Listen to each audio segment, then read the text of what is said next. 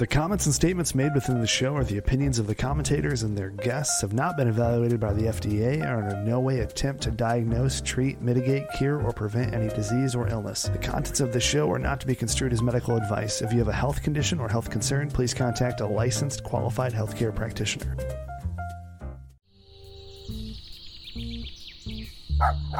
Oh my, what have you found, Franny? Let's see what they say. Latest and greatest. You found more. Wow. I wasn't expecting that. Excellent sleuthing, Fran. Fran, I think this is a new case for the supplement super sleuth. Dig, Franny, dig! Time to go down the rabbit hole and see what we can find. Goodness, where are we? Aha! Take a look at this. Hi there, everyone. How are you doing? Supplement Super Sleuth here. Today is our favorite things. Fun, fun, fun. I'm just gonna jam just a little bit. so I hope you're all um, having a great day today.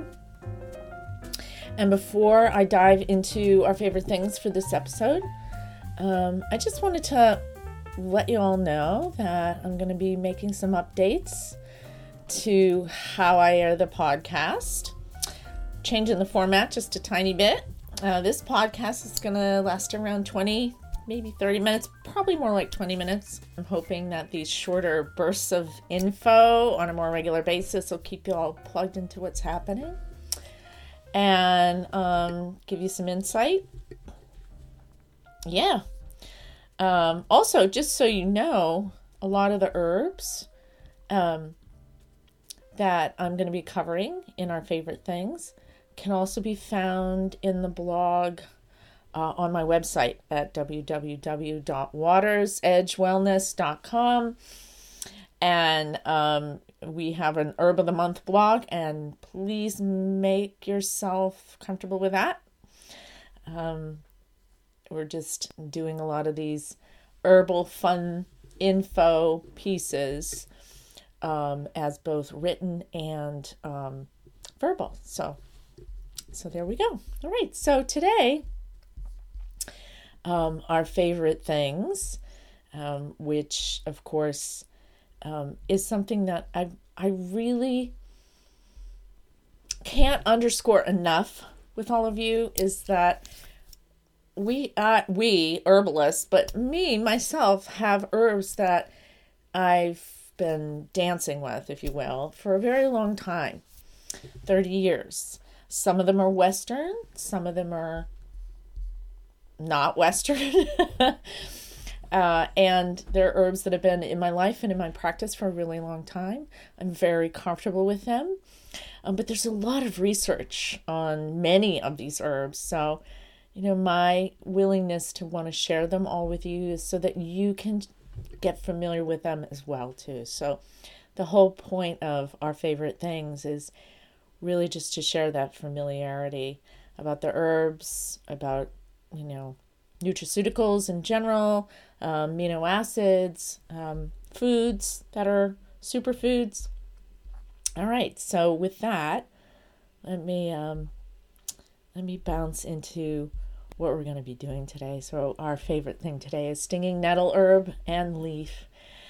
So, stinging nettle is a perennial herb, also known as a weed. it really can get in there, start growing, and not leave an area that it's fond of. So, that's we call them weeds, but they really are um, nature's way of giving us a lot of bounty uh, relative to plants that help us, you know, that are uh, our helper helper plants.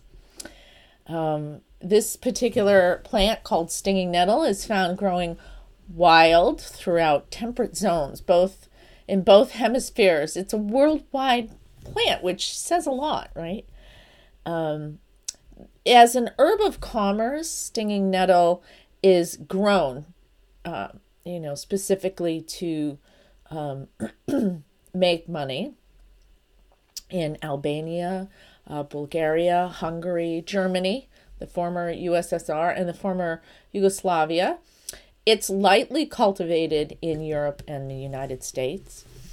The name urtica, dioica, that's Latin for stinging nettle, or urtica comes from the Latin verb um, uh, which means to burn. Okay, and that's because of the stinging hairs. If you have ever gone on a hiking trip in the spring or summer and brushed up against a stinging nettle, you really feel it. Um, it it can it can burn, and uh, so that is this the species name dioica means two houses because the plant has either a female or male flowers. So it just like some trees uh, or flowering bushes uh, will have a male and a female uh, uh component.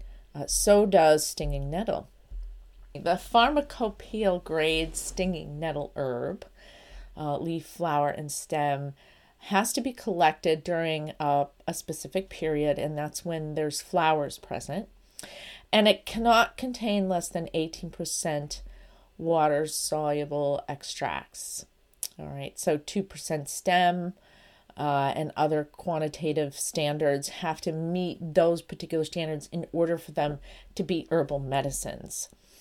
Uh, so you can wildcraft your own stinging nettle, uh, but if you're using it for specific uh, health issues, then there are um, very specific standards, a specific time of harvesting.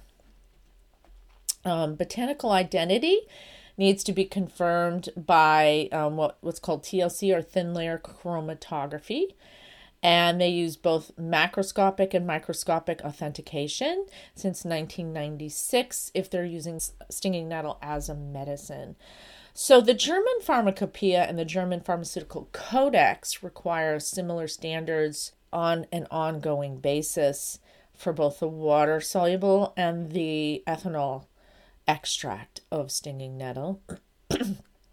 There's a monograph from the German pharma- pharmacopoeia, the ESCOP monograph, that requires that the uh, materials comply with these particular standards. Both the Swiss and the German pharmacopoeia have exacting standards for uh, for stinging nettle because it is used as a botanical medicine. Um, herb and leaf are mostly used. The root is used but has very different properties, and we're not going to talk about that today. So we're just going to focus on the leaves and the stems, which are very tricky to gather if you're out there and you found the plant and you think, oh, I'm going to gather some stinging nettle. Nan, Nan was going you know, off about it. She's just having a wild time talking about stinging nettle, and I think I'm gonna get some, and then you end up hurting yourself because it's a it's a pretty um it, it has its own protective mechanism obviously.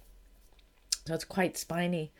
Um and um but you can do it wear gloves and uh it can be um quite a boon. So stinging nettle herb has been used since the ancient times. Greek physicians dioscorides and galen so first century and uh, 130 to 200 um, uh, after the Common Era. Both report uh, nettle leaf had diuretic and very gentle laxative action. Uh, it was used during those times for different kinds of asthma and pleurisy. Um, and it was also used for what they called spleen related illness, which is really a lot to do with digestion. Um, Roman naturalist Pliny the Elder uh, reported hemostatic properties, so that it acted on the blood. In traditional African medicine, the herb is used as a snuff powder for nosebleeds or also for um, women for excessive menstruation. And it was also used in um, traditional African medicine uh, to treat internal bleeding. It's been applied on burns. Uh, it is um, it's been used in Ayurveda uh, for um, hemorrhage, uterine hemorrhage, uh, eruptions on the skin, uh, infantile and psychologic um, and psychogenic eczema. So eczema that's that comes out from stress or eczema that comes out from some allergic reaction, both. Uh, it's also taken as a syrup or a tincture to treat um, urticaria, which is a rash, and it can also be used internally to treat itself if you got nettle rash. so, so you can use the herb to stop the herb rash. it's a really um, interesting juxtaposition there. Stinging nettle is also widely used in North American um, Aboriginal medicines. Uh, the original people of Turtle Island, um, they used it as an anti rheumatic drug, so for joints and swelling of the joints. It's used often in traditional Native American uh, medicine uh, by the women for uh, gynecological issues, mostly bleeding issues. It's um, also taken as a water infusion tea during childbirth to relax the muscles and help deliver the child. The plant juice is taken by pregnant women who are overdue, and the tips of the plant are chewed by women during labor to again support and help the muscles to relax for the safe passage of the child. And in Germany, stinging nettle is licensed as a standard medicinal tea for as a diuretic. It's also used as a component of prepared medicines intended uh, to uh, work on rheumatic ailments or, you know, uh, arthritic joints. Great for irrigation therapy in inflammatory conditions of the lower urinary tract, used historically as a diuretic, still used today in modern Germany and France and Europe uh, as a gentle diuretic. Stinging nettle herb is used in homeopathy uh, in treatment of uh, rashes, uh, herpes, eczema, uh, hypersensitive reactions to skin and joints, and burns. And in the United States, stinging nettle is used as a component in a wide range of dietary supplements. Uh, it's often used during and following childbirth and during lactation. Uh, it's found in a lot of women's tonic formulas. It's prescribed by naturopathic physicians and licensed acupuncturists as a component in formulas to treat hay fever and other allergies. Modern clinical studies have investigated the use of stinging nettle to treat uh, allergic rhinitis, uh, rheumatic complaints, acute arthritis, as a diuretic, and also for BPH. So I wanted to share some of the clinical trials on stinging nettle. There are several excellent gold standard double blind randomized clinical trials using um, extracts of stinging nettle, and I want to share that all with you because I find it really interesting and it gives uh, lots of credibility for this weed herb, if you will. So, the first uh, was a double blind randomized study with 98 individuals that had allergic rhinitis. And it compared a freeze dried stinging nettle herb powder with placebo. Um, 69 individuals completed the study. Assessment was based on daily symptoms. Uh, um, they took a diary um, and they recorded their um, symptoms uh, at their follow up visits one week after the therapy. The extract was rated higher than placebo uh, in the diary data. However, stinging nettle was rated slight, slightly better the study reported that the extract produced positive, though limited results in the treatment of allergic rhinitis. And that was published in 1990. There's another study that um, I was very interested in, which was relative to C reactive protein. It was a multi center uh, randomized clinical trial with 152 patients. Um, they had degenerative rheumatic diseases. They were given one and a half grams of uh, dried nettle herb, and um, they reported through subjective uh, symptomology reports, uh, and 70% of the patients said that after three weeks, they observed um, very much relieved symptomology.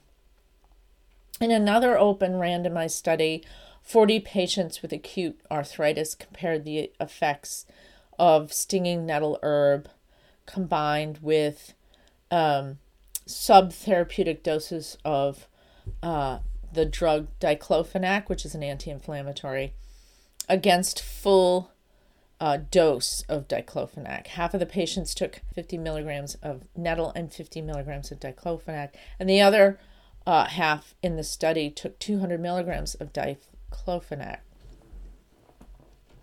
37 patients completed the study. Assessment was based on decrease in elevated acute phase protein, C reactive protein, which is an inflammatory enzyme, and clinical signs. Um, physical impairment, subjective pain, pressure pain, all of those were taken into consideration during the trial. All assessments were done on a verbal rating scale from 0 to 4.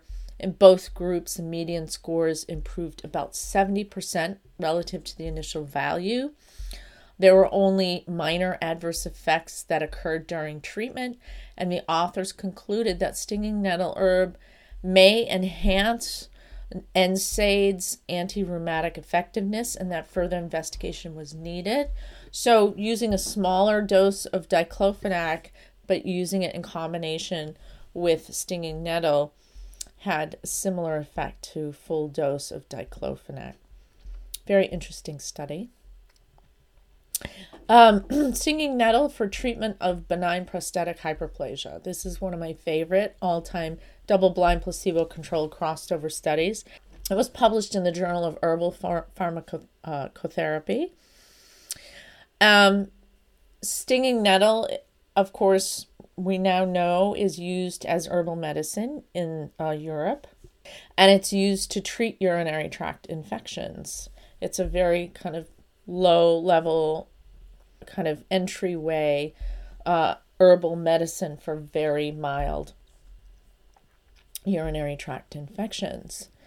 Um, this clinical trial took place in Iran and had a double blinded, randomized, placebo controlled crossed over study. Subjects were aged between 55 to 72 years, and they had a one to three year history of uh, lower urinary tract symptoms uh, with um, uh, benign prostatic hyperplasia. The study medication consisted of a standardized extract of stinging nettle root. Um, they had a 120 milligram dose and a 360 milligram dose or a placebo. So they had, you know, they had three groups altogether. They took the capsules three of three times a day with their meals for six months. And at the end of the trial, subjects were unblinded Subjects in the placebo group were allowed to voluntarily cross over to the stinging, stinging nettle treatment for up to an 18 month follow up study. And lo, the subjects receiving the study medication were allowed to continue treatment during that follow up study. And of the 621 subjects that were rec- recruited, 558 completed the trial, no subjects withdrew due to any adverse effects from the study medication, and after six months, subjects who received the stinging nettle extract had significantly decreased scores compared with subjects receiving just the placebo. The scores indicated a 40% decrease in the symptoms of the study medication group and a 9% decrease in symptoms of the placebo group. So, big difference there peak urinary flow rate improved by 77% from baseline for the study medication. And believe it or not, in the placebo group, there was an improvement in peak flow volume um, up to 31%, which is funny. People know they're in a study, they think they're getting the drug, and for some reason their urinary peak flow improved.